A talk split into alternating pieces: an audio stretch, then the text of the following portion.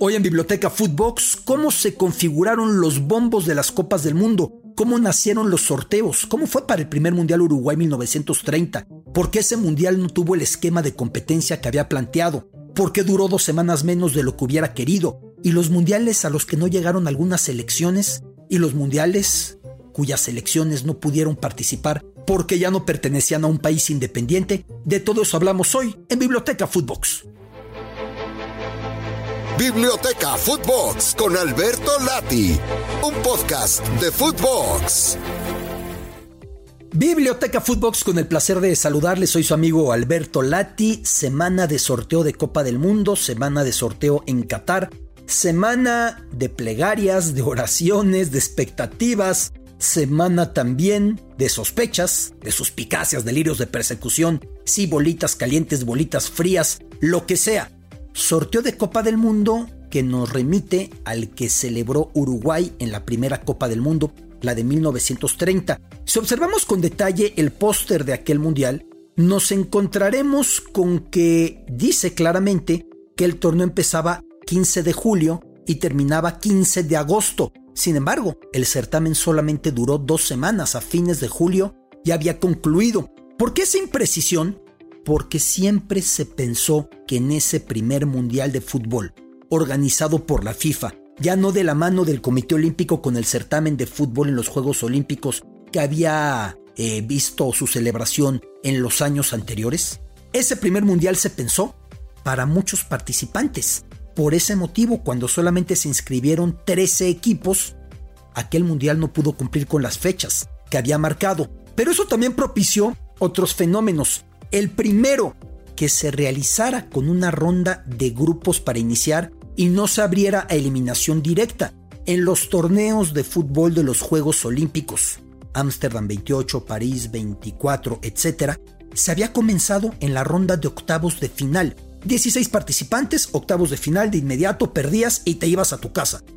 Para Uruguay 1930 así se tenía planteado, pero al ver que llegaron 13, algunos propusieron, bueno, pues hagamos entonces 6 llaves de octavos de final y dejemos entonces que otros dos califiquen directamente. Era un caos. No se ponían de acuerdo de cómo terminar por dilucidar quién avanzara directamente, así que se decidió hacer esa fase de grupos y por ende tal sorteo en las oficinas de la Asociación Uruguaya de Fútbol.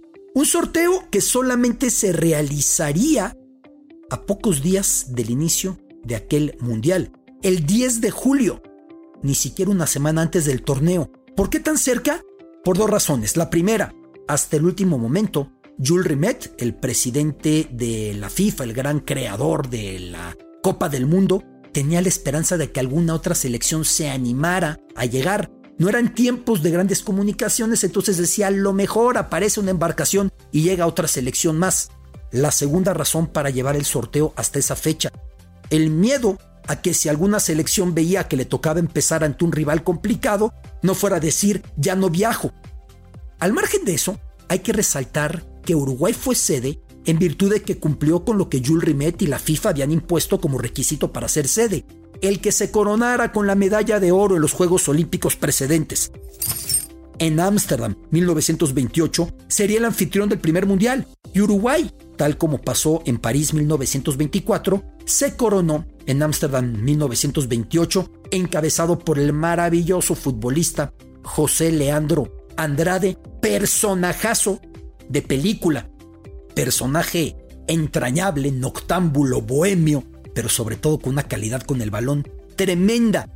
Previo a aquel torneo se pensaba que más europeos acudirían, solamente lo iban a hacer cuatro en total, y vea usted que pudieron ser incluso menos de cuatro porque mes y medio antes del Mundial, Rumania vivía un golpe de Estado.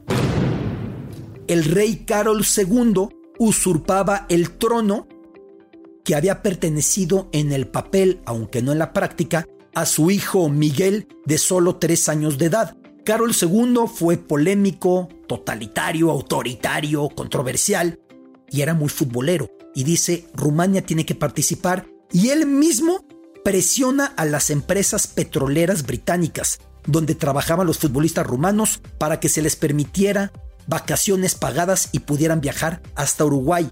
El mismo Carol iba a abordar el barco con los jugadores e iba a entrenar con los seleccionados rumanos a diario ahí en alta El mismo Carol consiguió este rey, que luego es muy polémico por muchas otras razones, que la selección yugoslava compitiera en ese mundial. Se dirigió al entonces reino de Yugoslavia, explicó a su par, el monarca de este país balcánico, que si se sumaba al certamen futbolero, iba a apoyar a los yugoslavos en el caso de alguna eventual guerra.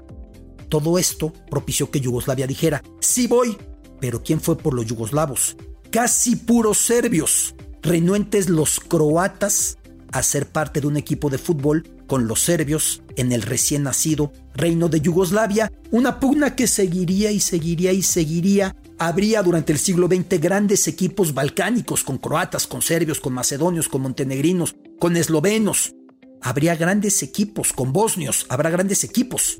Pero desde ese momento quedaba clara la vieja eh, rencilla, el viejo rencor étnico, el viejo rencor religioso entre serbios y croatas, así que convencieron al rey de Yugoslavia de mandar a su equipo, pero solamente pudo animar a casi puros serbios, renuentes los croatas. Así que llegaron cuatro europeos y vino el tema de tener que hacer el sorteo y de pese a la voluntad de abrir con una fase de eliminación directa, como había sido en los Juegos Olímpicos, hacer grupos, un grupo de cuatro y tres grupos de tres. De cada grupo saldría un semifinalista. Entonces el comité organizador pensó, ¿y si en una de esas nos toca en el grupo con Argentina? Y Argentina, que era poderosísima, elimina Uruguay, mejor vamos a dividirlos en cabezas de serie. Y eligieron las siguientes cabezas de serie. Obviamente, Uruguay, Argentina, Brasil y la restante no sabían a quién dársela y entonces concluyeron compartirla entre Estados Unidos y Paraguay. ¿Por qué Estados Unidos y Paraguay? Estados Unidos porque tenía un tipo de liga de fútbol en su país. Paraguay porque era el vigente subcampeón de América en la Copa América del año anterior, había perdido la final frente a Argentina. Así buscaron nivelar y quedaron ocho selecciones a las que partieron en dos. Los europeos, por un lado, Bélgica, Francia, Rumania y Yugoslavia, y los americanos que quedaban, Bolivia, Chile, México y Perú. Así fue como se confeccionaron los grupos de aquella primera Copa del Mundo. Cuatro años después, para Italia 1934, otra vez se realizaba un sorteo de grupos, pero en este caso, unas semanas antes del inicio de aquel mundial, pegados a los maravillosos jardines del Parque Villa Borghese de Roma, se congregaron encabezados con autoridades del Partido Nacional Fascista un niño sacó los papelitos, pero aquí hubo otra rareza más, que México ya había calificado aquel mundial, ya hemos hecho una biblioteca Footbox al respecto, derrotando México en el entonces Parque Necaxa, donde después se encontraría en la calle Obrero Mundial el Parque del Seguro Social de Béisbol. Ahí México derrotó tres veces a Cuba en una semana. Ya tenía su lugar.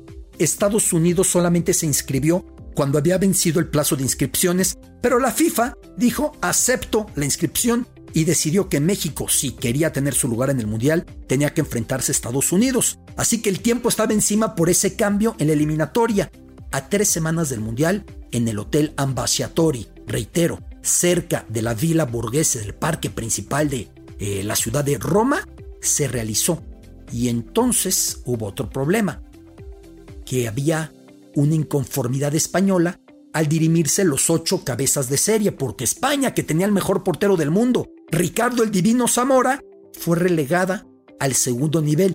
Lo mismo Suecia, que tenía un gran equipo, Suiza, que tenía un gran equipo.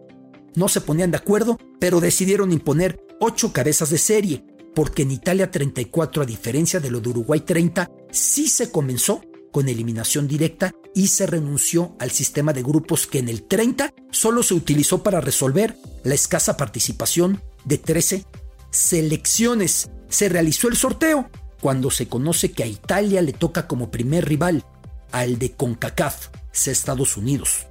Sea México, crece el interés por conocer ese primer rival y decide Italia invitar a que el partido se realice no en Estados Unidos o en México, sino en pleno Roma y a tres días del partido frente a los italianos. Hasta allá viajaron mexicanos y estadounidenses, tres semanas en barco, para solamente ese partido. Estados Unidos se impuso.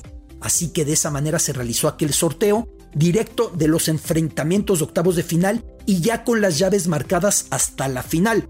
España, como había insistido que tenía un gran nivel, terminaría por ser una piedra en el zapato de Italia. Italia solo vencería a España con ayuda de arbitrajes siniestros, de atraco.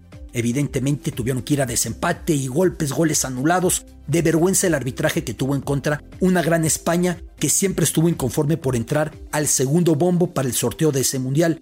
Para Francia 38 se mantuvo el esquema de comenzar en fase de eliminación directa en octavos de final, esta vez adelantaron el sorteo unos meses, con tan mala suerte que lo que sacó de las copas, por cierto el que sacó los papelitos fue el nieto del presidente de la FIFA, el nieto de Jules Rimet, Yves Rimet, de 6 años de edad, fue el que sacó los papelitos.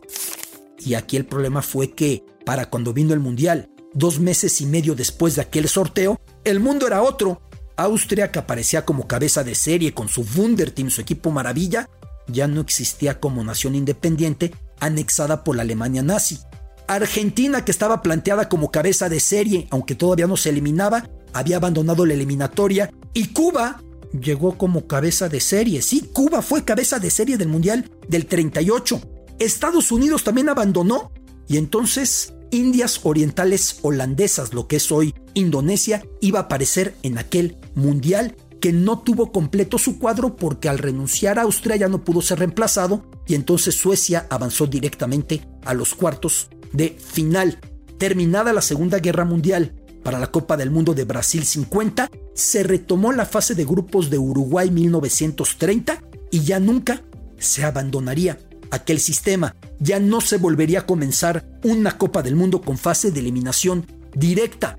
En ese momento solamente se fijaron los nombres de los cuatro equipos que iban a ser cabezas de serie. El resto se sortearon de manera, digamos, pareja. Cuatro años más tarde se cambiaba esa manera. Para Suiza, 1954, ya se decidía separar en cuatro niveles diferentes, en cuatro bombos a las 16 selecciones participantes. De cada bombo saldría un equipo por grupo para que fueran cuatro grupos de cuatro. Cabezas de serie para la Copa de Suiza 54 quedaron Suiza como anfitrión, Uruguay como vigente campeón, Brasil como subcampeón y Hungría como campeón olímpico de fútbol en los Juegos de Helsinki 1952, aquella Hungría de Ferenc Puskas y Sandor Kocsis y Hidekuti, Ixibor y un gran equipo magiar en aquel momento. Al segundo bombo mandaron a cuatro europeos de nivel más o menos siguiente. Al siguiente bombo a otros cuatro europeos y al restante lo que sobraba, que eran México, Corea del Sur en su debut, que había eliminado a Japón con una serie muy cargada de polémica con lo reciente de la ocupación japonesa de la península coreana y Corea del Sur aparte instantes después de que había terminado el conflicto con Corea del Norte, conflicto que no terminó con una paz firmada, simplemente concluyó del 50 al 53 aquella guerra aquella guerra que generó la partición de la península coreana, y en ese último bombo México-Corea del Sur, complementados por Escocia y Bélgica.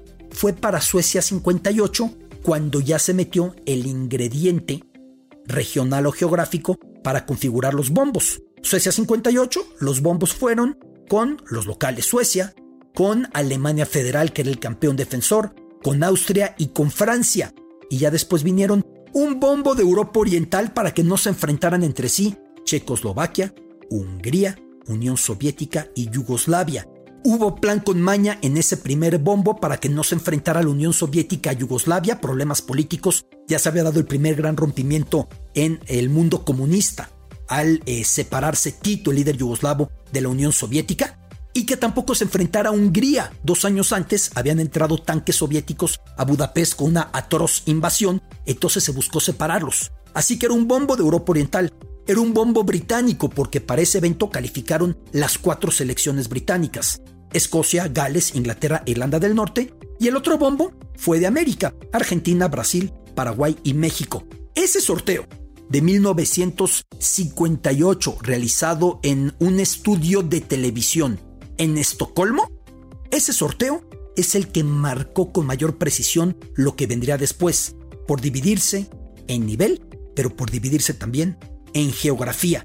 ¿Acaso lo mejor sería no tener sorteo esta semana, que las elecciones vayan a ciegas y que tres días antes de Qatar 2022 se haga un sorteo y se enteren contra quién les toca?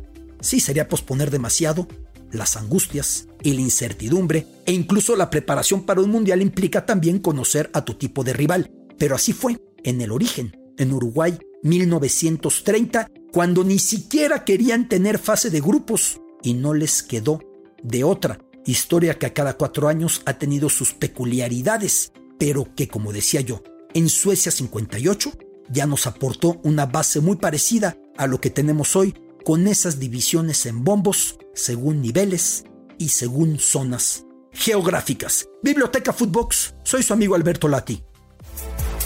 Esto fue Biblioteca Footbox, un podcast con Alberto Lati, exclusivo de Footbox.